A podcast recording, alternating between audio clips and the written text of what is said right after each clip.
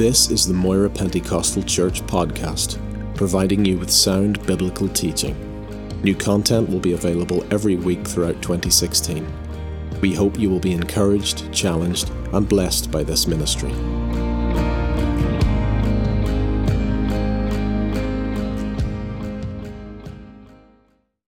to 1 Corinthians, the first chapter.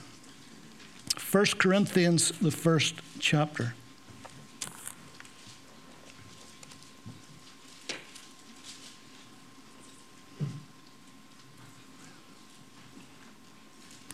Reading from verse 26.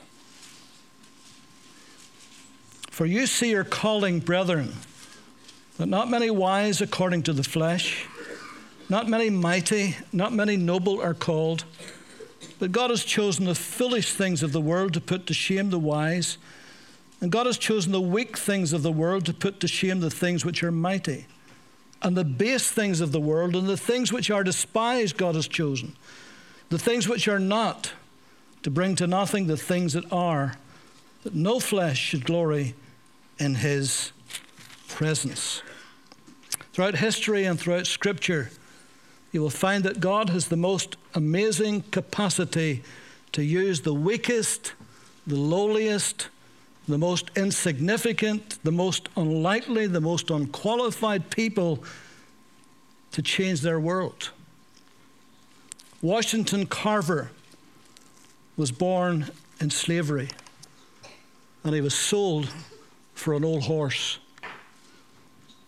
But he became one of America's most famous scientists. He asked God one time, he says, God, reveal to me the secrets of the universe. He was a big thinker, wasn't he? But God didn't reveal the secrets of the universe, but He revealed to him the secrets of the peanut. And he discovered over 300 uses for the humble peanut, and it made him famous throughout America. Dwight Lyman Moody, as a young man, gave his life to Christ. It was through a Sunday school teacher. Sunday school teacher knew where he worked. He worked in a shoe shop. And the Sunday school teacher went to the shoe shop, looked in the window, saw him, thought, I need to share the gospel with this young man. But because there was customers about, he walked away. Then he came back again and he wasn't there. He was in the back room. So he went in, went into the back room, shared the gospel, got him saved. And very shortly after that, he went to the, the Bible study. And he thumbed his way through Genesis to try to find the Gospel of John. That's how little he knew about the Word of God. A year later, he applied to join Mount Vernon Congregational Church. And they turned him down because he knew so little of the Christian gospel and the Word of God. And they turned him down. Eventually, they did let him join. And D.L. Moody became one of the greatest preachers the world has ever known. The time he died, he had spoken to more people face to face than any other preacher in history. 100 million people he had reached for Christ. Wonderful church, great Bible school to this day, named after him, that he started. He had very little of an education. It is said that people used to go to hear him preach and they laughed at him when he stumbled over words. He came to Britain to preach one time, and there was a special service set up for him, and the dignitaries were there. There was even a member of the royal family. And he preached from a scripture, and there's one particular word Elias, and he couldn't pronounce it. He tried three times, couldn't do it in front of everybody. He closed his eyes, he lifted his heart to heaven. He says, Lord, he says, bless the stammering tongue. And Si went on that day to preach the greatest sermon he ever preached. It touched so many hearts. God could use people like that. Billy Graham got saved as a young man, and he and a, another young friend they were selling brushes, floor brushes, in the summertime to try to raise some money for their for their school fees. And another young man who was a friend but who was an evangelist invited him to come to a prison where he was going to be preaching. Billy Graham had never been in prison before, and so they went along. And after the young evangelist finished preaching, he turned round, said to Billy Graham, he says, Billy, give your testimony. He'd never done that before either. And so he gave his testimony. And little did he know, or his two friends know, or any of those prisoners know, that he would go on to become one of the greatest world evangelists. Again, a man that has preached to more people face to face than any other living person. Just started out, just as a young man giving his testimony. Oral Roberts was a terrible stammerer. Uh, his stutter was awful, and he had tuberculosis, and they feared for his life. But God healed him of TB, and God healed his stammer. And he went on to become one of the greatest healing evangelists of his generation. He saw every miracle imaginable, every known disease was healed under his ministry. And today, even though he's gone to the glory, both he and his wife, his university that he built is still going on. And I have been told on several occasions that the students that go to ORU Oral Roberts University that they're in such demand that almost all of them has a job before they ever leave the university. Not bad for a young boy with a stammer and TB, yeah? Gypsy Smith was born in a tent. Never had been to school a day in his life. His dad was a believer, his brother was a believer.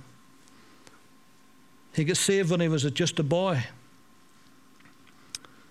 He said that when he got saved, he had this tremendous desire to, to read the Bible, but he couldn't read. Never been taught to read. He says when he lifted the Bible up to look at it, to read it, often it was upside down. That's how bad it was. But he stuck at it and he persisted, and God helped him. And Gypsy Smith became a great, great evangelist. Preached not over all over Britain, but in Europe and Asia and Australia and America. Some of the greatest preachers of, this, of, of his day uh, invited him to their churches. And he was a completely uneducated man, but he had such a gift and such an evangelist that he touched multitudes for God's glory. Smith Wigglesworth was a, well, he ended up, he was a plumber. He had different jobs before that, but he was a plumber. And God used him. And he hadn't got a great education either. But God used him as a mighty man of faith. And it said that when he died, that there was at least 14 cases, verified cases of people that was raised from the dead through his ministry. He was fearless in his faith. Amos 7 14 and 15, Amos said, I was no prophet, nor was I the son of a prophet, but I was a sheep breeder and a tender of sycamore fruit.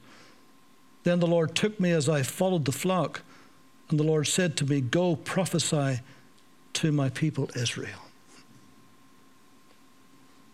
God takes the lowly, those who are not, to bring to naught the things that are. Peter was a fisherman, never had been taught at any of the rabbinical schools. And that was the amazing thing to the Jews. But here was a man, a humble fisherman, never had sat under the feet of rabbis at a rabbinical school, And yet, when he preached his first sermon, thousands get saved. And he became a giant in the New Testament days.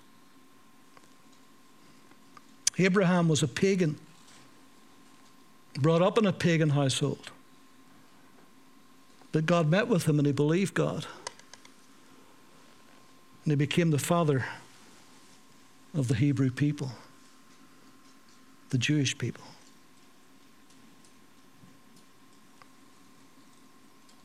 Gideon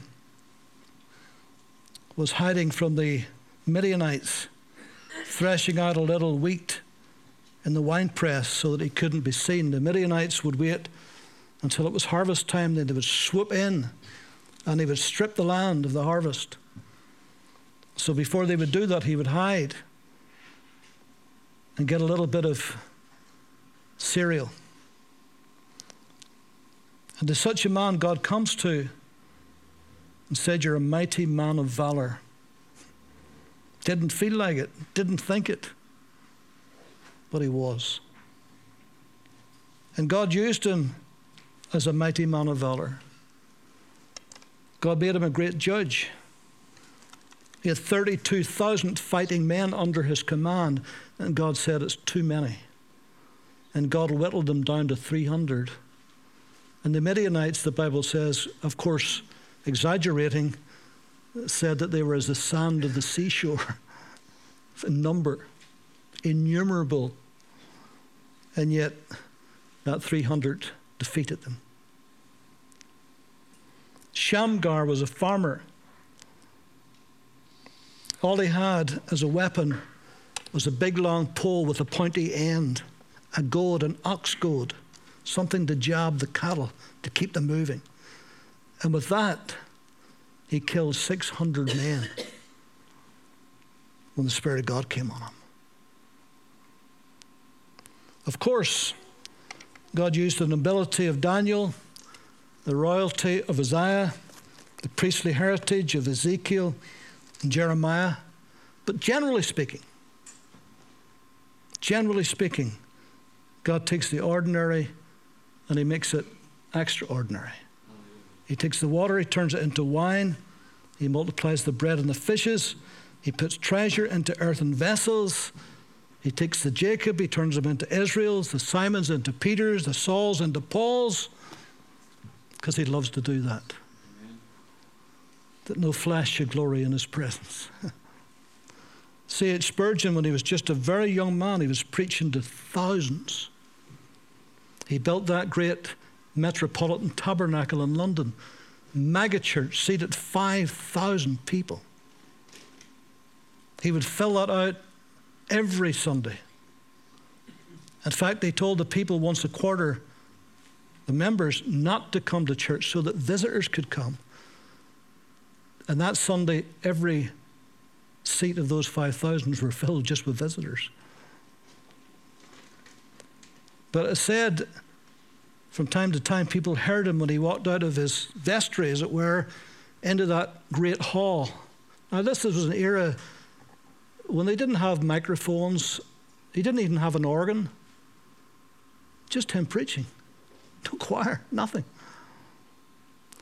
And it said that from time to time, people heard him when he walked out of that room to step into that pulpit, they heard him saying under his breath, Oh God, please help me.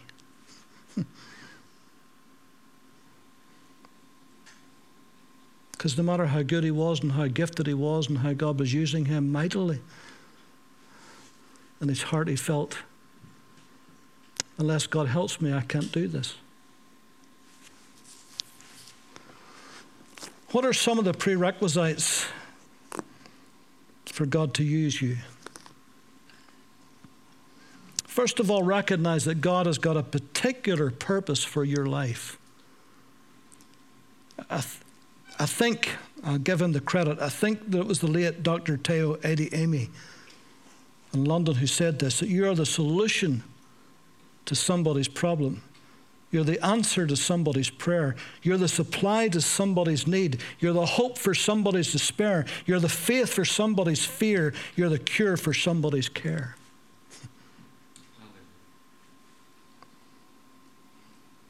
David in Psalm 139, Isaiah 49, Jeremiah 1, Galatians 1, Ephesians 1. The prophets and Paul all said that God has chosen you before the foundation of the world, and He's chosen you for a purpose. Now, I don't know what that does to you, but that does a lot to me. Because sometimes you Sometimes we put ourselves down so much. Sometimes we wonder, what good am I for? What possible use can God see in me? What am I doing that's of any value? And it's good then to remember that God has got a purpose for your life from before you were ever born. He has a specific purpose for each and every individual. And it's wonderful. Bill Wilson, 12 year old boy, lived in Brooklyn. And the worst part of it, the most dangerous, roughest neighborhood imaginable. His mother one time said to him, Son, I want you to come with me. And she took him out to one of the main streets in Brooklyn. He says, I want you to sit there. I'll come back later and get you. He sat all day, but she didn't come back to get him. He sat all day the next day, same place, same time, but she didn't come back to get him. He sat all day the third day, all day, waiting for his mother to come, as she promised but she didn't come. In fact, she never came. The first day he sat there, a gentleman, a Christian gentleman, was driving his car to work and he saw the boy sitting. Because it was early in the morning, he thought, well, that's a little bit unusual. Wonder why he's sitting there at this time of the morning. So he went to his work, he drove past. He was even more surprised he was still sitting. Next day, still sitting. The man come home from work the second day, still sitting. He said to his wife, I see this young man, it's two days in a row, he's sitting there. He's just sitting there. Something's wrong. So back the third day to work. And he thought, I better do something. So he stopped the car and he talked to him, brought him home to him and his wife. And it just so happened, I think it was the following week, this man's church were putting on a, a vacation Bible school as is very popular in America. And he said to the young man, I'm going to send you to vacation Bible school. He had no idea what that was. He hadn't never read a Bible, didn't know what it was, didn't, didn't know anything about Jesus, nothing. Young Bill Wilson, 12 years old, went to vacation Bible school, got saved, and grew up to start the biggest Sunday school in the world. In Brooklyn, New York. Got an old bus, began to drive around the neighborhood, picking up the kids, talked to the parents, picked up the kids, brought them to this building, taught them the things of God. That many wanted to come. He had another bus, and then another bus, another bus. By the time he finished, he had 22,000 children coming to Sunday school in New York. In fact, it's still going on to this day and it's in five other nations. And today, in any given week, there's 100,000 children that pass through his ministry. He's been beaten, he's been stabbed, he's been shot in the face. I've heard him a couple of times speak. He's a fascinating speaker. A lot of his business today is going around the world telling about what he's doing and trying to raise money for it. Obviously, it costs a lot to do this. But every time he's home of a weekend, he always drives the bus. He said, That keeps my feet on the ground. He drives the bus.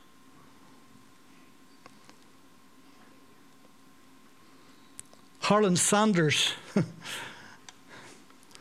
Colonel Sanders, to you. In his, his life story, uh, he tells how that he said he was a God fearing man, but he had a foul mouth. There's a dichotomy for you. and one day in, in Mississippi, he, he was walking down the main street and a pastor by the name of Wayman Rogers uh, from Evangel Temple stopped him. Didn't know who he was, just stopped him. Invited him to come along to church. They were having a mission. And he went to that church and he gets saved. Now, our former pastor preached for Wayman Rogers. And Wayman Rogers told him, he says, when he gets saved, he says he gave our church a tithe. Can you imagine? Can you imagine the tithe of a Kentucky Fried Chicken?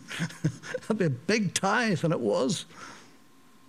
Until the day he died, he gave millions to the kingdom of God. God had a purpose for him. He thought it was just to make finger licking good chicken. But he became such a supporter of God's work around the world. So it's wonderful, isn't it? What God uses. So realize that God has got a, a particular purpose for your life, and then realize that God can use you in spite of your shortcomings. Every one of us has got shortcomings. Moses said, I am slow of tongue, I cannot speak. Jeremiah said, I am but a child. Very few people, when God comes to them with a calling, that they feel they're ready for it or they're capable of it. Those are the people that God wants because then they have to trust Him. Saul said, uh, I'm from the tribe of Benjamin, the smallest of the tribes of Israel, and my family is the least of all the families in the tribe of Benjamin. In fact, when God called Saul, King Saul in the Old Testament, God called Saul, he ran and hid. Actually, ran and hid among the stuff the Bible says. They had to go and find him. Trouble was, he didn't stay that humble. And that was his downfall if he'd just stayed that way. In fact, later on, Samuel said, if you had just, if you had just stayed humble. Amos said, I'm neither a prophet nor son of a prophet. Paul said, I was the chief of sinners, the least of the apostles. And yet God used him mightily. 2 Corinthians chapter 12, just just read this 2 Corinthians 12. Verse 9, he said to me, My grace is sufficient for you, for my strength is made perfect in weakness. Therefore, most gladly I will rather boast in my infirmities and my weaknesses, that the power of Christ may rest upon me.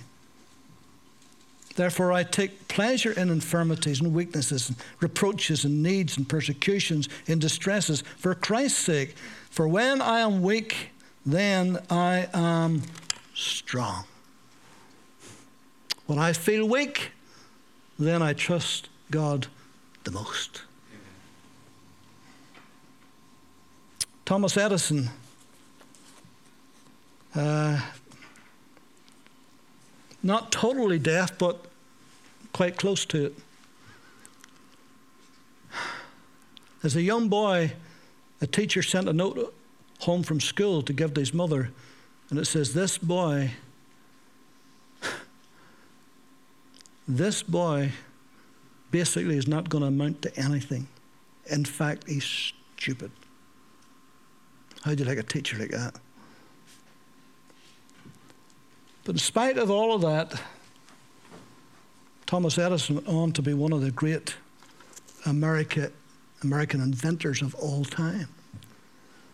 And we owe so much to Thomas Alva Edison. The microphone, the incandescent light bulb, the phonograph, which is the precursor to the record player, which is the precursor to our iPods and our digital gizmos today,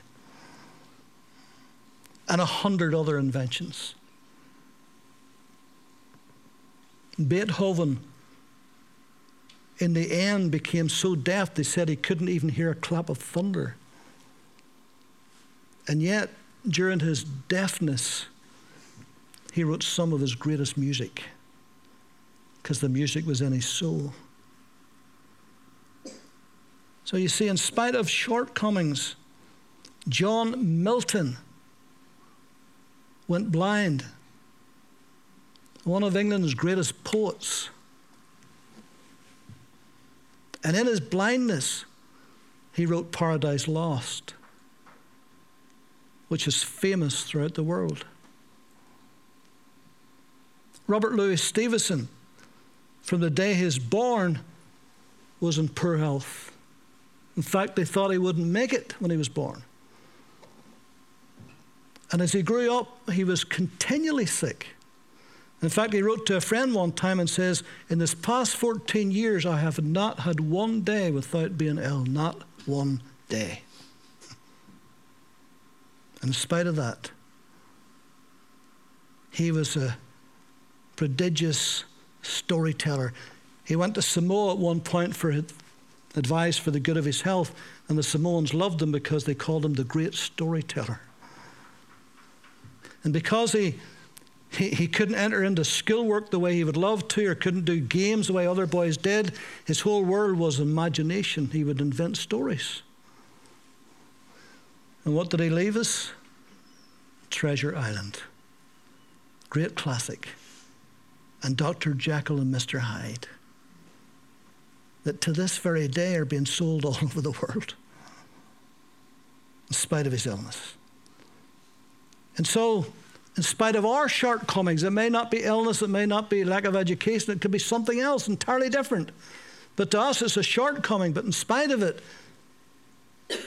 God can still use us. Because then he gets the glory. Then, thirdly, remember that the stamp of God is on your life. God's kite mark, God's trademark is on your life. Genesis 1:27 So God created man in his own image. In the image of God created he him. Male and female created he them. Far far above any other of God's creatures God made us special we're the only creature on earth that's made in the image of God. and what an image that is. Not talking about this physical appearance, but the qualities God has endowed us with that the animals don't have makes us very, very different as a creature. Ah, you may say that that image was marred by sin and our fallen state in the Garden of Eden. True. Absolutely true, for sure. That image was marred. But 2 Corinthians 5:17 says, "Therefore if anyone is in Christ, he is a new creation. All things are passed away, all things become new." Sure we lost a lot in Adam's fall, but we gained much more in Christ, the last Adam. And so God has marked you. God's stamp is upon your life. God has singled us out as different than all of His creation. And He loves us. And He loves to use us in whatever capacity He sees fit and that we are willing to open ourselves up to be used. So many things in our lives that want to hold us down and make us feel that we're useless, that we're hopeless, that we're giftless and talentless and all the rest of it. But it's a lie because God has endowed us.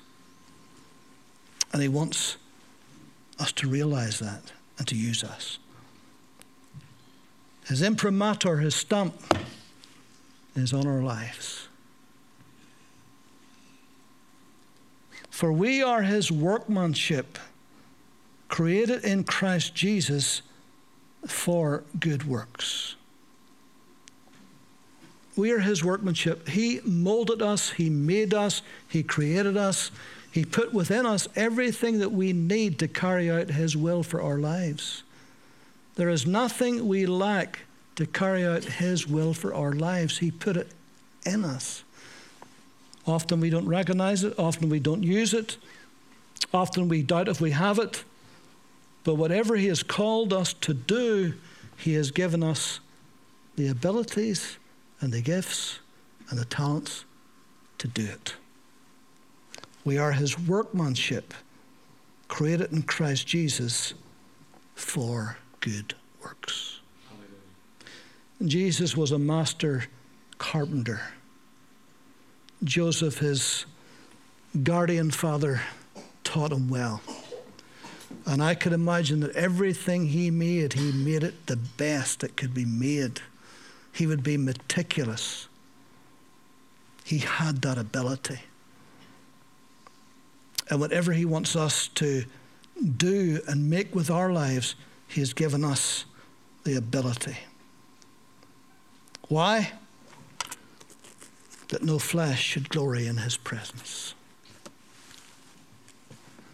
With all of our shortcomings, with all of our failures, with all of our weaknesses,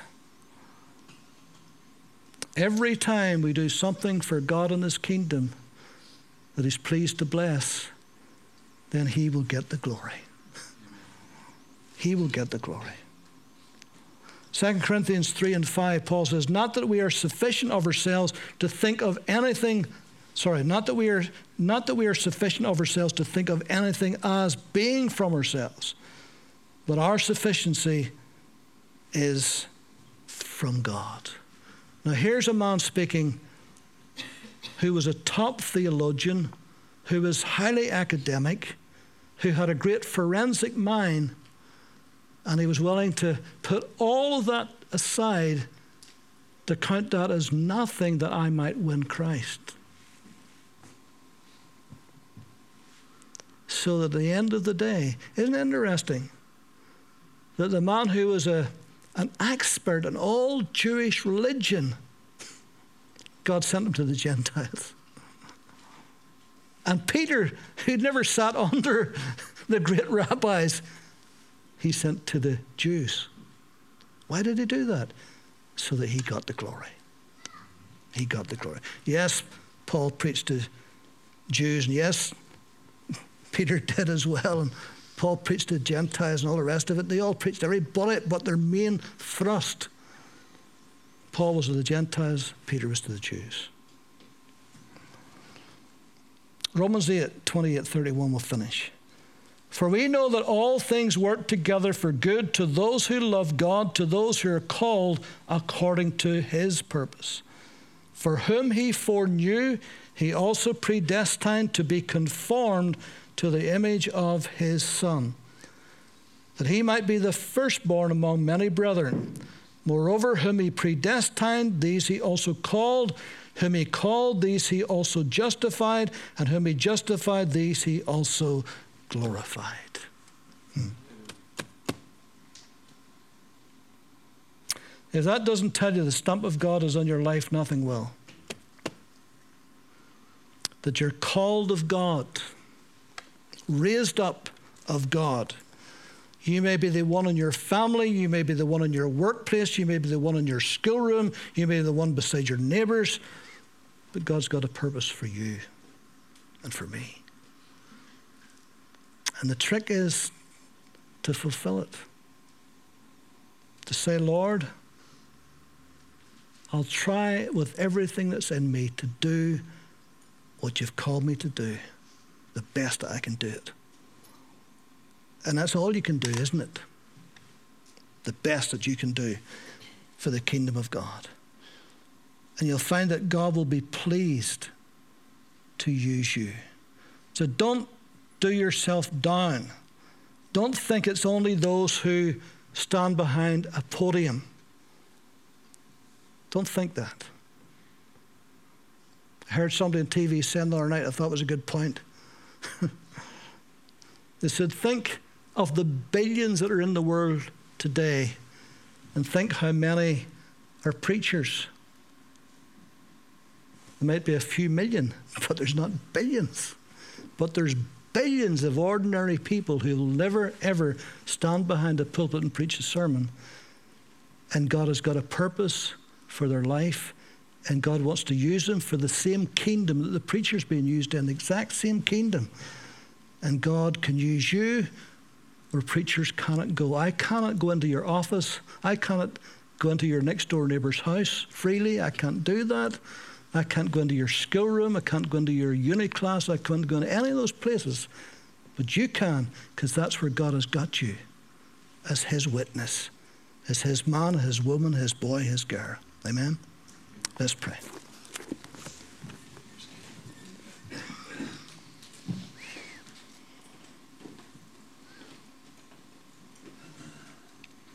Prophet Isaiah said, Here am I, Lord, send me. And God sent him.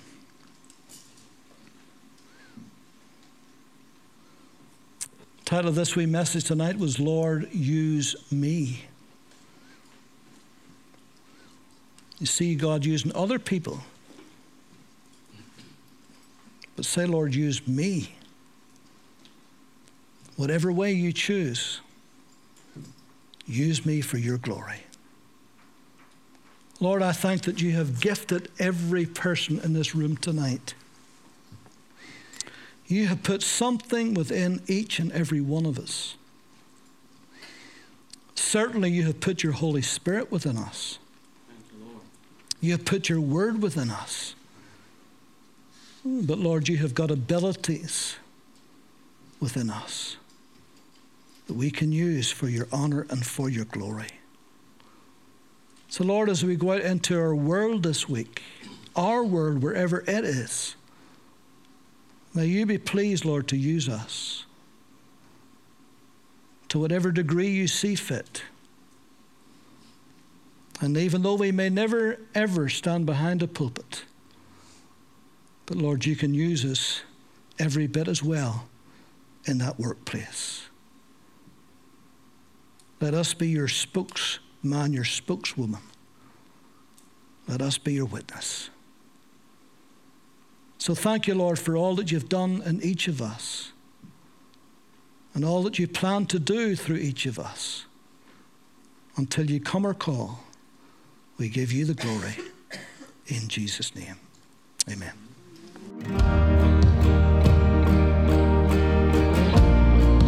Thank you for listening to this podcast. We produce a variety of sermon videos and inspiring Christian content available for free on our YouTube channel. Just go to YouTube and search Moira Pentecostal or visit our website for more information www.mpc.org.uk.